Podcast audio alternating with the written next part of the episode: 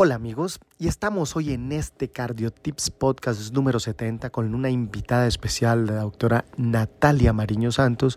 Ella es médica hospitalaria del Servicio de Cardiología de nuestra Unidad Cardiovascular Conte y Pérez IPS y hoy nos va a deleitar con las indicaciones de cierre de foramen oval permeable.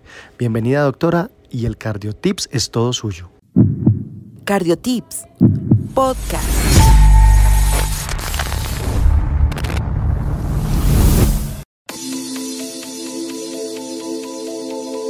Bueno, em, en primera instancia agradecer al doctor Conta por la posibilidad de participar en el Cardiotips. Creo que es una herramienta muy útil para tanto personal en formación como personal en salud para tener un acceso eh, rápido a patologías claves y a temas de interés. Y es por eso que el día de hoy queríamos em, compartir este tema en cuanto al cierre del foramen oval permeable para la prevención de ictus criptogénico y también otras patologías asociadas. para empezar a hablar del tema, recordemos la definición de ictus criptogénico, que es aquel en el cual no se le atribuye enfermedad de grano pequeño vaso, aterosclerosis o embolismo a pesar de una evaluación completa del paciente. Un tercio de los ictus isquémicos se van a considerar criptogénicos. La relación causal entre el foramen oval permeable y el ictus criptogénico ha sido controvertida a lo largo del tiempo. Aproximadamente un 25% de la población, es decir, uno de cada cuatro de nosotros, poseemos un foramen oval permeable y su presencia no aumenta necesariamente el riesgo de ictus isquémico. Sin embargo, la presencia de un foramen oval permeable es mayor en pacientes con ictus criptogénico y hasta un 40% de los ictus en los cuales no se identifica la etiología poseen un foramen oval permeable. Entonces, ¿qué es el foramen oval permeable? Si desean ampliar más información sobre este, los invitamos a revisar el capítulo 55 del Cardiotips, donde em, se hizo una revisión específicamente en cuanto al foramen. Este es un canal presente durante la vida fetal que permite que la sangre oxigenada de la placenta alcance la circulación arterial del feto, cuando existe una fusión incompleta en el periodo postnatal del septum primum y el septum secundum, se va a formar este foramen y su presencia va a servir como un potencial conducto para que los émbolos venosos crucen hacia la aurícula izquierda y eventualmente alcancen la circulación arterial. Entonces, ¿cuál es el debate en, cuanto a la presencia del foramen oval? El debate gira en torno a la mayor o menor eficacia de un tratamiento conservador farmacológico, es decir, por ejemplo, manejo anticoagulante, frente a un tratamiento intervencionista Ejemplo, un cierre percutáneo transcatéter del foramen oval. Este procedimiento, el cierre percutáneo, es un procedimiento en el cual se ha descrito una baja tasa de complicaciones, menores al 1%. Generalmente se realiza a través de, una, de la vena femoral, se accede con una guía fluoroscópica y se va a monitorizar vía ecocardiográficamente transesofágica o ecocardiografía intracardíaca colocando un dispositivo que va a colapsar el citado orificio entre ambas aurículas.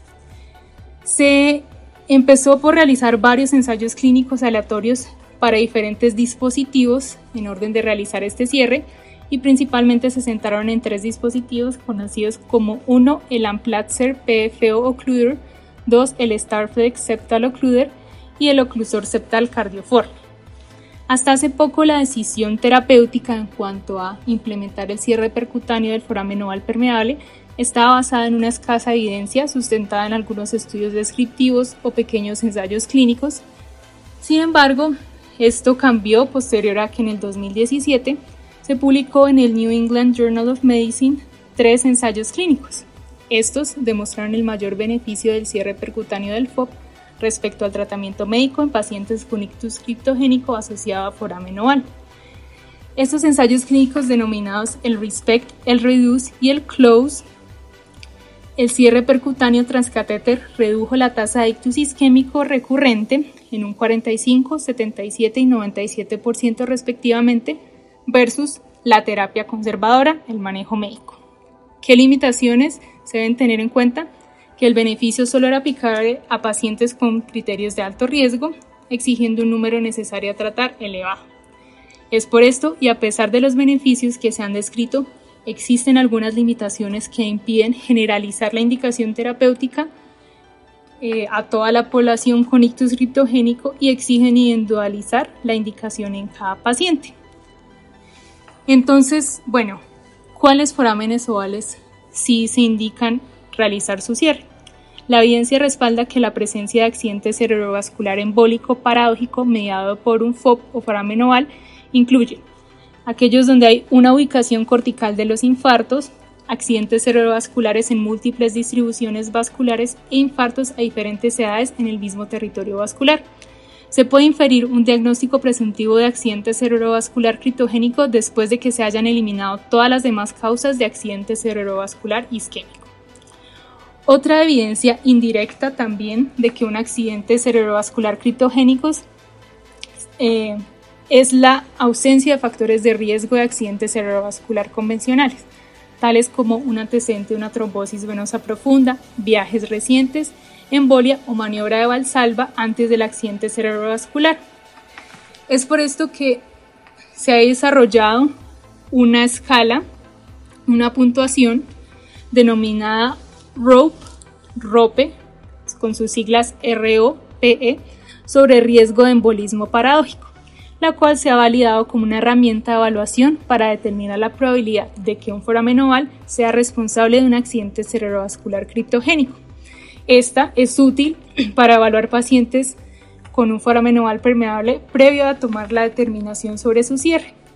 Una puntuación alta en esta escala se correlaciona con una mayor probabilidad de que el FOB sea la etiología del accidente cerebrovascular.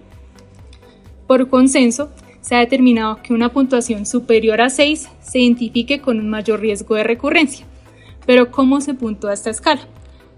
Vamos a tener cinco ítems iniciales, los cuales cada uno se le va a asignar un punto de estar presente. El primero sería que no tenga antecedentes de paciente de hipertensión arterial, que no tenga antecedente de diabetes mellitus, 3. que no tenga un antecedente de eventos cerebrovasculares, 4. que no sea no tenga eh, antecedente de tabaquismo, 5.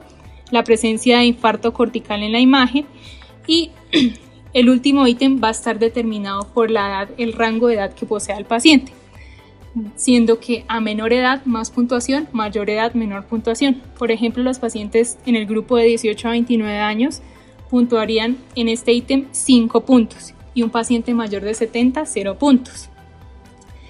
Se ha, se ha determinado, como mencionábamos, que un puntaje superior a 6 se relaciona con mayor riesgo de recurrencia de ACV.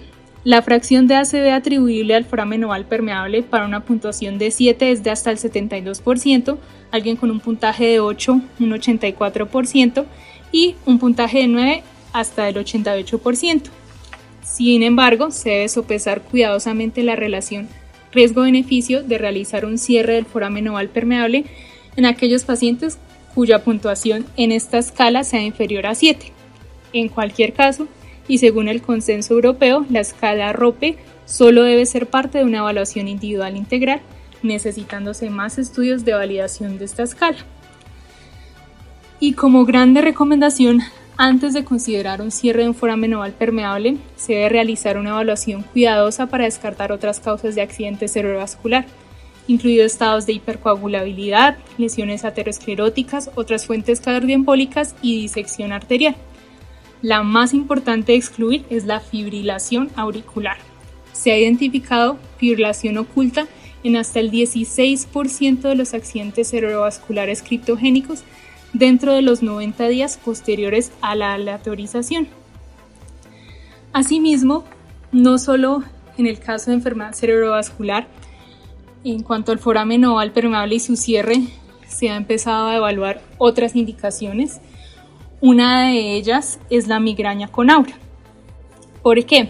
En varios estudios retrospectivos observacionales se ha descrito la mejoría de la migraña en pacientes que se han sometido a un cierre foramen oval para otras indicaciones. Se ha propuesto una relación causal entre el shunt de derecha a izquierda a través del FOP y la migraña. Los estudios epidemiológicos han demostrado que el 48% de los pacientes con migraña con aura presentaban un foramen oval permeable. Una de las teorías eh, que se relacionan es que este shunt podría permitir el paso de aminas vasoactivas que normalmente se metabolizan y se inactivarían en el pulmón, aquellas como la prostaglandina E1, pradicinina, serotonina. Y una segunda teoría también propone que los microtrombos o émbolos de la circulación venosa pasan a través del foramen oval permeable y alcanzan la circulación cerebral posterior. La relación entre el FOP y la migraña y los beneficios del cierre aún no está clara y hasta el momento se requieren más datos y estudios, por eso es que en la actualidad no se recomienda el cierre del foramen oval permeable como tratamiento preventivo para la migraña. Otra enfermedad u otra condición también asociada a esto es la enfermedad por descompresión. Esta es otra posible aplicación de un cierre de FOP esta condición ocurre cuando las personas están expuestas a una presión elevada de nitrógeno cuando respiran aire comprimido, por ejemplo las personas que realizan práctica de buceo en aguas profundas. Al realizar el ascenso rápido, pues este nitrógeno disuelto en el cuerpo se va a sobresaturar y sufre la formación de burbujas vasculares. Estas pueden causar enfermedad por descompresión pulmonar generalizada por dolor, tos, disnea a medida que las burbujas de gas se acumulan en los capilares pulmonares. En pacientes con foramen oval permeable, la embolia paradójica de burbujas puede causar síntomas neurológicos y cutáneos. Las recomendaciones sugeridas, por ejemplo, en pacientes que realizan estas prácticas como el buceo diagnóstico de FOP con antecedente de enfermedad por descompresión, incluyen el cese del buceo, un enfoque conservador y se podría plantear un cierre del foramen oval permeable. Sin embargo, se necesitan más estudios para eh, evaluar en realidad el beneficio en estos pacientes. Ya llegando al final de este capítulo, pues queremos concluir que los resultados de los ensayos clínicos han demostrado superioridad para el cierre del foramen oval permeable como un tratamiento no farmacológico en el caso del accidente cerebrovascular isquémico para reducir el riesgo de este y la recurrencia en ciertos subconjuntos de pacientes en comparación con el manejo médico. Ahora, lo más relevante que les queremos dejar es que se debe realizar una selección adecuada de pacientes. Es una toma de decisiones de manera compartida. Debe existir un manejo interdisciplinario entre especialidades como neurología y cardiología y tener en cuenta la participación del paciente en la toma de estas decisiones, las cuales van a ser características esenciales de un programa exitoso de cierre del foramen oval permeable y evitan procedimientos innecesarios. Dado que la mayoría de pacientes tratados también van a ser pacientes jóvenes, les esperan muchos años de vida, es importante establecer los mecanismos para realizarles un seguimiento y los desenlaces que puedan tener a largo plazo. Bueno, ese eh, era el mensaje que queríamos compartir con ustedes el día de hoy. Esperamos que sigan mm, participando y aportando en el CardioTips. Estamos pendientes de las sugerencias o temas que quieran escuchar a futuro. Gracias, doctor. Doctora Natalia, realmente muchas gracias. Nos amplía el panorama de esta interpretación respecto al foramen oval permeable. Me encantó este CardioTips podcast y bienvenidos a todos que este CardioTips es de todos ustedes. Un saludo muy especial para todos y recuerden amigos, a cuidar el corazón hasta el último latido. Sigue al Dr. Conte en sus redes sociales, Facebook, Instagram, YouTube y TikTok.